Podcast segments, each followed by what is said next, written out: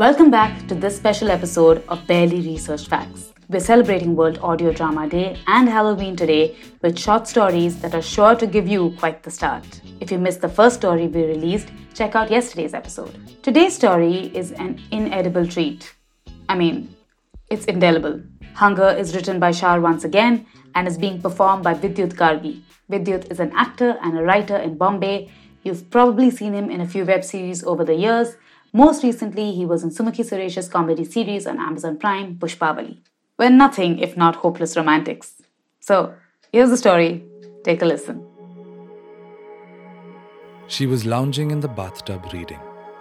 Her eyes drifted across each word, seeing but not imbibing. It was this relaxing feeling that she missed, having the luxury of drifting through page after page of a book without feeling the guilt of lost time.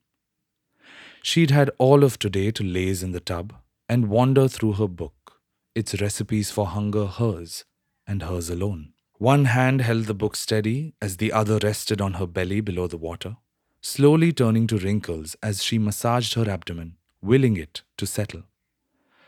Ever so often, she'd lay her head back on the towel positioned perfectly behind her head and close her eyes, still seeing the words on the page and the pages in the book on the dark side of her lids, like a rolling film. It was such a comfort having her book with her, like a friend at the ready, jumping up to divert her attention from everything beyond the bathroom door and below the waterline. She had her head back, eyes closed, when he entered in a rush, bumping into the edge of the wash basin.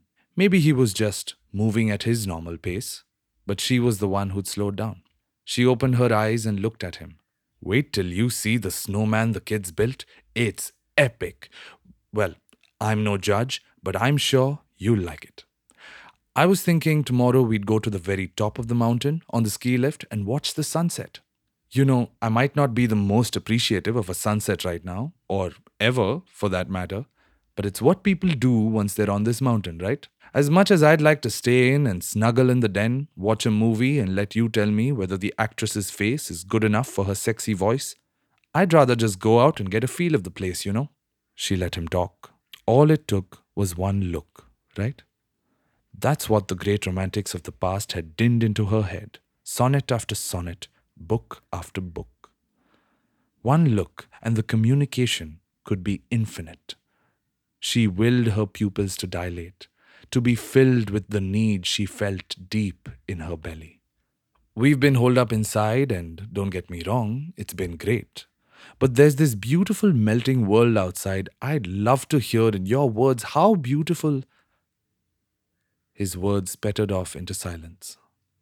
He'd finally noticed that she hadn't moved a bit since he bumbled in and sat at the edge of the tub, his hand playing with the bubbles at the very top of the many color shot layers. His lips had been the first to react today, she decided. They relaxed into an adorable O as he angled his head toward her, mesmerized. The hand that had been unconsciously and gracefully playing with the water as he chattered stilled and came to rest on the edge to aid him in his sudden need for balance. Don't look at me like that, babe, he managed to say between two shaky breaths. How did you know? she said, as she raised her knees in the tub and soled her feet on its porcelain floor, curling her toes almost painfully. She knew that they were a picture of disguised need. I've always known that look, and I'll always know it. The day before, yesterday, today, forever and ever. She sighed. There was nothing graceful about love. It was a vibration, it put you on edge and your senses in a tizzy. Was that delicious scent only a prompt from the look on his face? Was his face suddenly infinitely handsome because her eyes were seeing something her brain was convincing her to?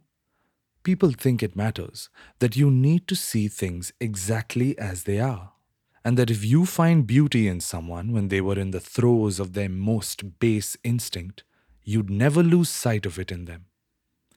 But that's all rubbish. She knew that every time was different. Every time he was handsome in a different way. Every time she came to this point, she noticed something different about him that she wanted, no, needed to have his fingertips, his knuckles, his eyes. She was sure that someday she'd want, she'd need his very breath. And what if he didn't want to give it to her then? What if she'd exhausted his reservoir of love by then? She knew that he loved her. But it wasn't enough. She also knew she'd ask for more, demand more. And even if he gave her her heart's desire today, doubt would still tinge her demand tomorrow. Her thoughts unsettled her physically. She rose quickly, and the water sluiced off her body in a hurry, almost apologetically, it seemed, momentarily blurring her outline. Her voice turned to its huskiest as she managed to groan and fall into his waiting arms. She raised her lips to his earlobe, barely touching his skin as she managed to intone, I'm hungry. The last syllables were slurred by her sheer need, and she didn't think she could wait any longer. Your lips, my love, they're perfect. I've never noticed until this very moment. A cheeky smile played on the objects of her desire as he said, Well then, you must have them. Have your fill, my love. She didn't hesitate for an instant and launched herself at him. What more could you want from a love? To fill your every need, to sate your every hunger. You don't understand, she sobbed between clumsy mouthfuls of his lips. I have to. You don't understand. I want to, he said. Yesterday it had been his eyes. Yesterday she had wanted to have those eyes belong to her, and he'd obliged. She had wanted to revel in those eyes. She'd wanted to see what they saw. Because eyes that restless and hungry to see really didn't need rose tinted glasses to look at the world, did they? They saw everything and knew that it was molten and changing, glacier slow but changing all the same. She'd wanted to see through them and then point her face toward the sky and revel in it. The real sky. Translucent, transparent, not the blue impostor people sighed over. Without a moment's hesitation, he'd let her raise her perfectly manicured fingers to his face, resting her thumbs on his cheekbones to gain purchase. Her slender fingers slipped under his lids and behind, into his skull, groping, gouging, grasping before wrenching them from the very root in one fell swoop. He'd never stopped looking at her. Even when his eyes weren't his own anymore, he'd kept his entire being angled toward her to watch her devour them one by one with gory relish.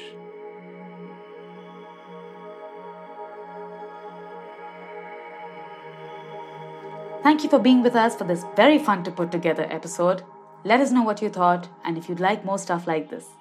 You can write into us at hi at artnadas.in or DM us on Instagram. We're Barely Research Facts. If you like the work we do, do consider rating and reviewing us on Apple or Spotify if you're catching this on either listening platform.